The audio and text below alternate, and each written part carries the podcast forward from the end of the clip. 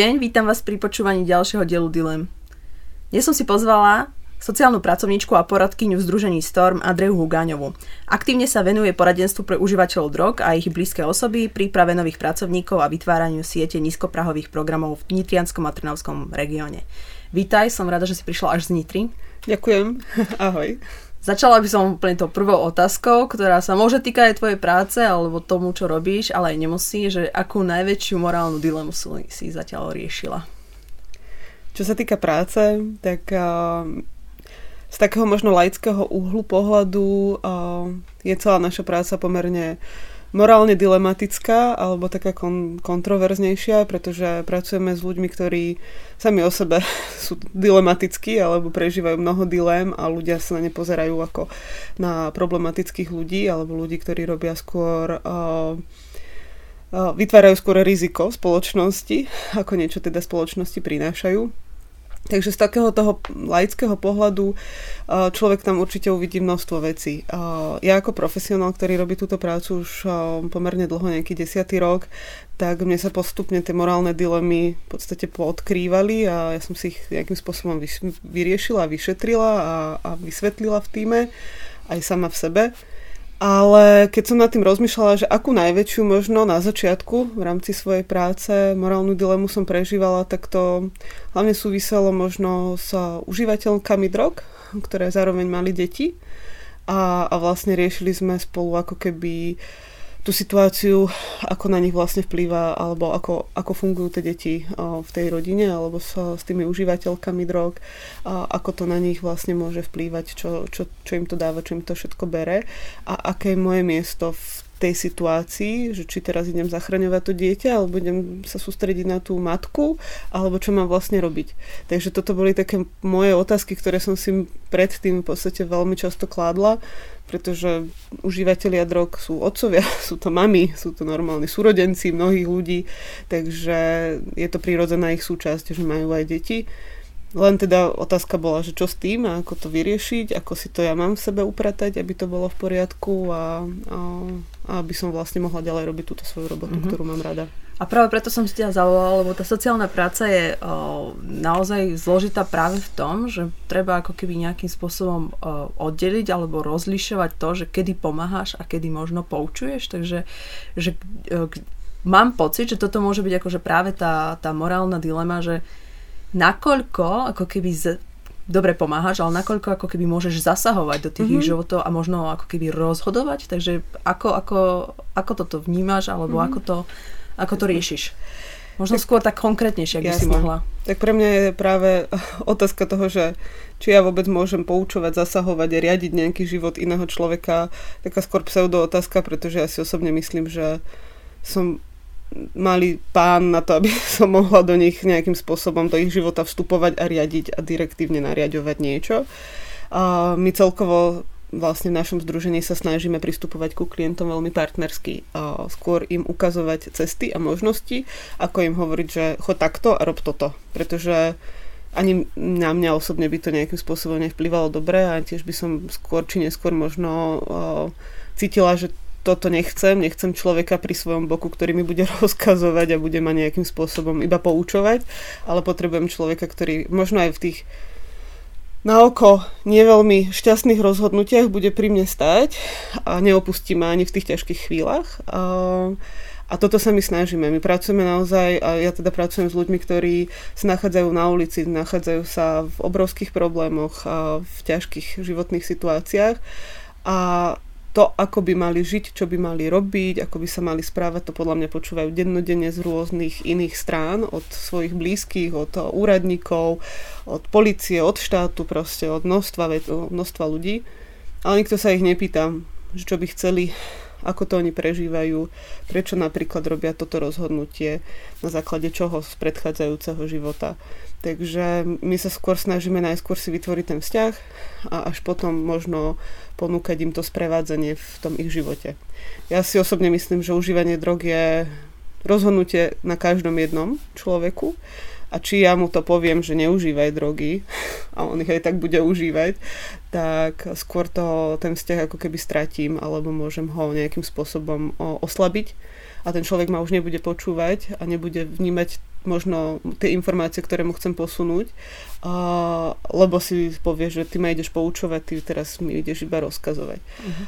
Ale naopak, keď mu budem skôr hovoriť o tých ako keby pravdivých veciach, že pozri, je to na tebe, ty sa môžeš rozhodnúť, môžeš robiť toto, toto, toto, ale uvedomuj si dôsledky tohto, tohto, tohto, tohto a poďme sa baviť o tom, že kam ťa to viacej ako keby ťahá, čo, čo to s tebou robí, aký to bude mať dopad na tvoj život teraz, v budúcnosti, tak skôr budú tí ľudia ako keby ochotnejší a budú mať pocit, že ich vnímam ako partnerov a vnímam ich s úctou, uh-huh. pretože to je, to je vec, ktorá podľa mňa mnohým klientom a našim chýba, ako keby ten pocit úcty. Jasne. A keď sa vrátim k tomu, čo si spomínala, práve tie deti, takže mm-hmm. predpokladám, že sa dostala do situácie, kedy si riešila dilemu, že či musíš ako keby riešiť za, záujem dieťaťa, či mm-hmm. je nadradený tomu ako keby záujmu tvojho Jasne. klienta, klientky. Áno. Takže potom ako keby, ako si vyriešila mm-hmm. takúto dilemu? Neviem, či bola jedenkrát alebo viackrát a či máš ako keby poučenie do budúcna. Jasne. Bolo to náročné, pretože tam sa vo mne tiež v nejakom momente bylo možno aj to moje vlastné ženstvo, materstvo alebo ten budúci pocit toho, že, že to dieťa je vlastne bezbradná bytosť, ktorú treba nejakým spôsobom ochraňovať. A, a zároveň sa zase vo mne bylo ako keby to, že pokiaľ ja stratím tú klientku a nejakým spôsobom ten náš vzťah preruší možno naozaj tou direktivitou alebo práve nejakou nadradenosťou, ktorá jej bude hovoriť, že toto robíš zle a týmto si naozaj kazíš život a kazíš to aj tomu svojmu dieťaťu, tak, tak ju stratím a tým pádom stratím aj možnosť ovplyvniť ako keby ten jej vzťah k tomu dieťaťu. Čiže potom sme sa rozhodli aj v týme a veľa sme sa o tom bavili na supervíziách sme sa skôr rozhodli ísť naozaj cez to motivovanie a ovplyvňovanie tej matky, ktorá má potom dosah na to dieťa. Uh, a tiež je ďalšia vec, že ja akože verím v hranice zodpovednosti, ako v zmysle v tom, že každý z nás je zodpovedný iba po tú hranicu kedy začína byť zodpovedný nejaký ďalší, ďalšia inštitúcia, nejaký orgán alebo niekto, nejaký ďalší človek. Čiže ja sa necítim ako nejaký poloboch, ktorý dokáže teraz zachrániť všetkých, ale myslím si, že je tam aj úrad práce, sú tam aj rôzne ďalšie inštitúcie, ktoré by mali zase svojimi kompetenciami ochraňovať viac to dieťa. Ja som tam skôr pre tú, tú klientku, skôr pre toho klienta, lebo ich stretávam na tej ulici, oni sú pre mňa ako keby tí najpodstatnejší a iba keď budem mať vzťah s nimi, tak vtedy dokážem možno ovplyvniť, nejakým spôsobom zmotivovať a, a trochu um, možno pozbudiť k tomu zodpovednému správaniu aj smerom k ich rodine. Uh-huh. No, ja som si teba zavolala práve preto, že pracuješ s ľuďmi, ktorí užívajú drogy a ako si presne povedala, tak je to, nie je to vnímané uh, spoločnosťou vôbec pozitívne. A takže ak, ako keby s uh, akými možno predsudkami sa stretávaš a ako ich riešiš, keď najmä predpokladám, že teda musíte veľmi riešiť získavanie zdrojov, že ako, ako toto funguje a či tam ako keby existujú aj nejaké morálne dilemy, ktoré vidíš, že tí ľudia riešia, Jasne. ktorí vám ako keby pomáhajú, alebo ktorí vám majú pomáhať, alebo Jasne. ktorí vám majú dávať tie prostriedky? Uh, no, ja sa stretávam ako keby aj s predsudkami zo strany klientov smerom k svetu, k inštitúciám a zároveň inštitúcie smerom k našim klientom. A tie najmarkantnejšie podľa mňa sú také tie vyjadrenia podporujeme feťákov vo fetovaní a, a radšej teda prečo nedávame peniaze alebo prečo nedávame striekačky napríklad ľuďom s cukrovkou a podobné veci. Čiže to sú také tie predsudky, ktoré podľa mňa vychádzajú práve možno aj z tých morálnych dilem, kedy človek nie je ochotný pripustiť, že užívanie drog je vec, ktorá tu bola, ktorá tu je a ktorá tu s veľkou pravdepodobnosťou, pokiaľ sa nestane neviem aký extrémny zázrak, ak to mám tak nazvať, alebo zásah skôr, bude aj v budúcnosti a len sa s tým treba pragmaticky vyrovnať. Uh-huh. Naša filozofia Harm Reduction je veľmi postavená na pragmatickosti a na malých cieľoch, čiže my sa snažíme naozaj skôr riešiť to, že ja nevyrieším situáciu s cukrovkármi a nevyriešim ani zdravotnú poisťovňu, prečo im toľko nepreplácajú, toľko im nedávajú peňazí, alebo prečo, prečo chudáci oni si musia kupovať treba z tej inzulínové striekačky.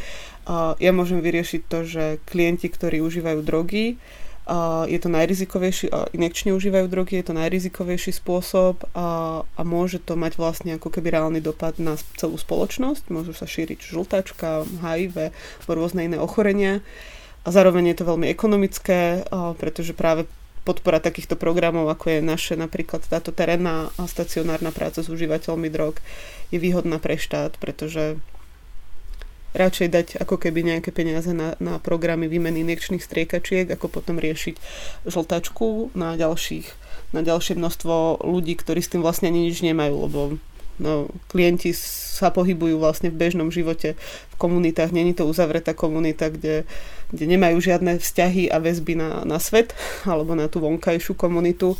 Majú svoje rodiny, majú svoje, som spomínala, deti, pracujú, čiže ako keby môže sa stať, že sa tá, tie choroby rozšíria vlastne do mhm. celého, do celého mesta alebo vlastne príklady toho, že naozaj to tak je, sú aj zo zahraničia, že boli tam rôzne prevalencie vlastne žltačiek alebo HIV a, a prišli na to, že je jednoduchšie vlastne ako keby podporiť túto prevenciu, ktorá sa pre mnohých ľudí zdá ako keby kontroverzná, lebo si hovoria, že vy ich podporujete, vy ich v tom udržujete, vy vlastne robíte ako keby im ešte bezpečnejšie doka- akože zabezpečujete to, aby mohli oni dlhšie, zdravšie fetovať, ak to tak mám povedať ale neuvedomujú si tú druhú stranu, že keby sme my neboli, oni by užívali tak či tak ale bolo by to mnoho rizikovejšie a malo by to mnoho viacej dopadov. Takže ako keby tú morálnu dilemu sa snažíte v argumentácii zmeniť na skôr takú finančnú, kde ako keby tie finančné výhody a zisk sú, sú úplne jasné. Jasné. A, a ako na to ľudia počúvajú?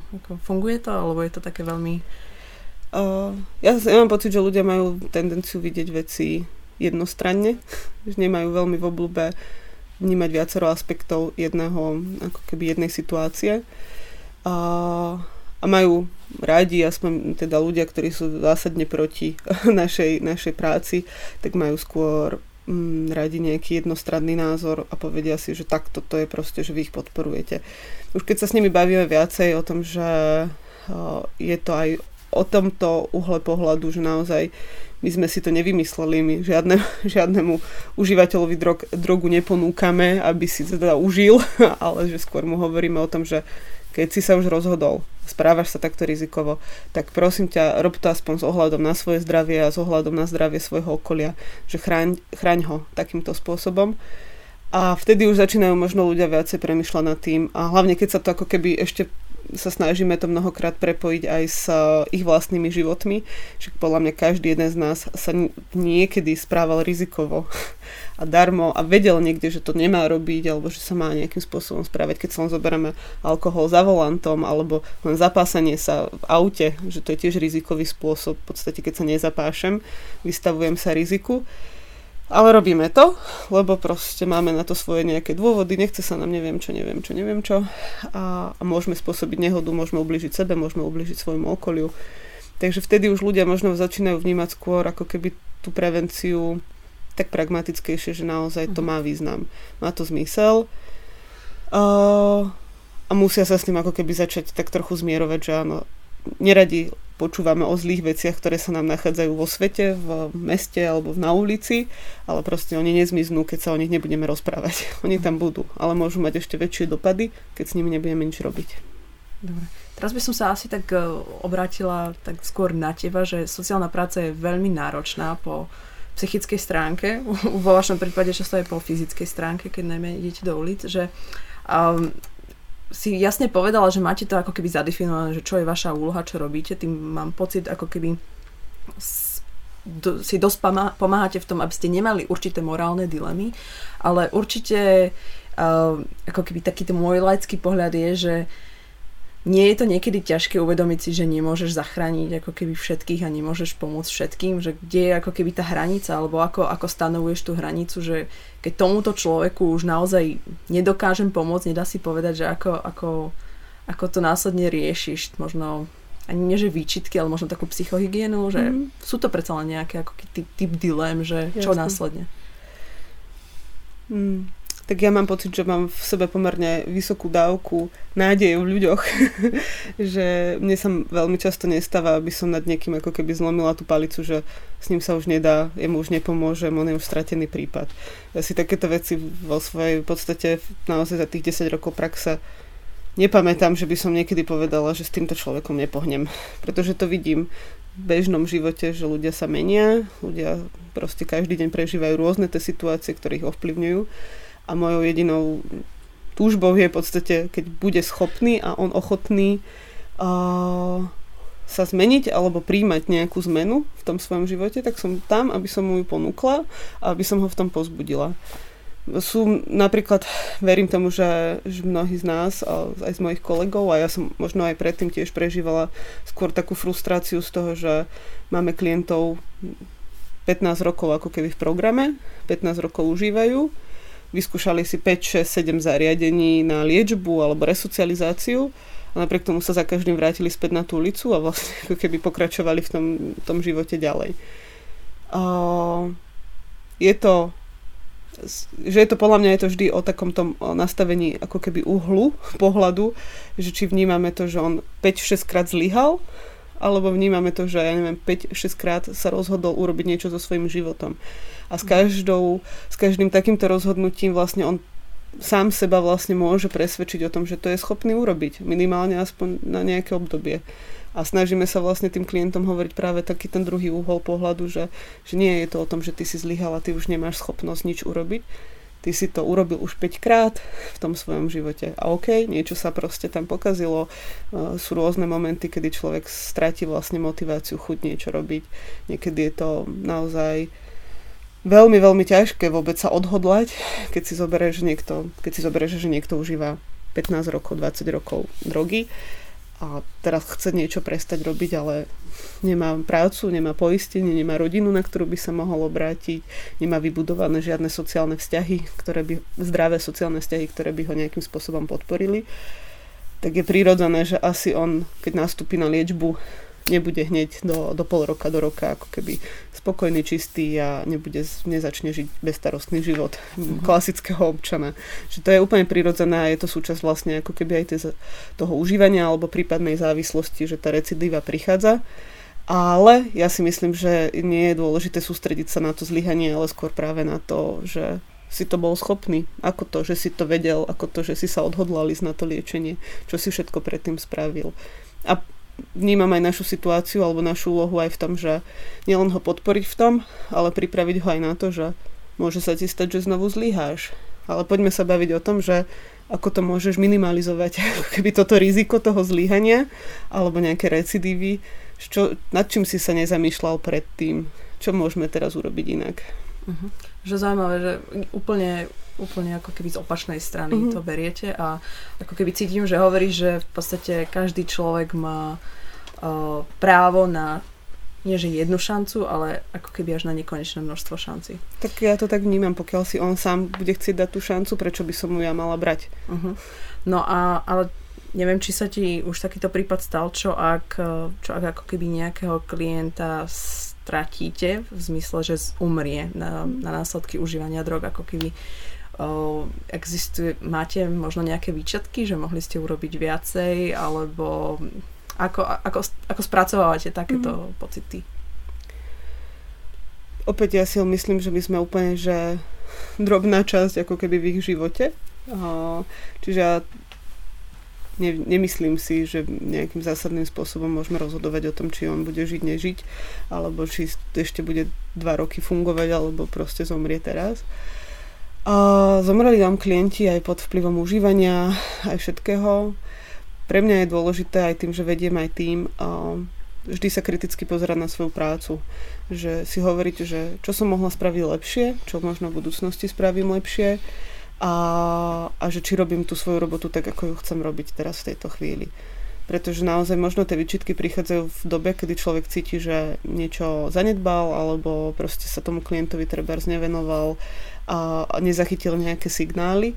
Ale my sme na tej ulici a pre nás je to naozaj veľmi také prírodzené, bezprostredné, tie kontakty s tými klientmi.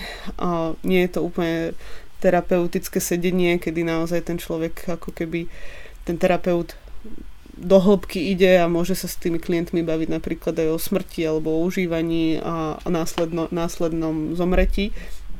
Ale pre mňa fakt je to o tom, že zatiaľ sa nám nestalo, že by sme vnímali ako naozaj našu veľkú vinu to, že ten klient zomrel.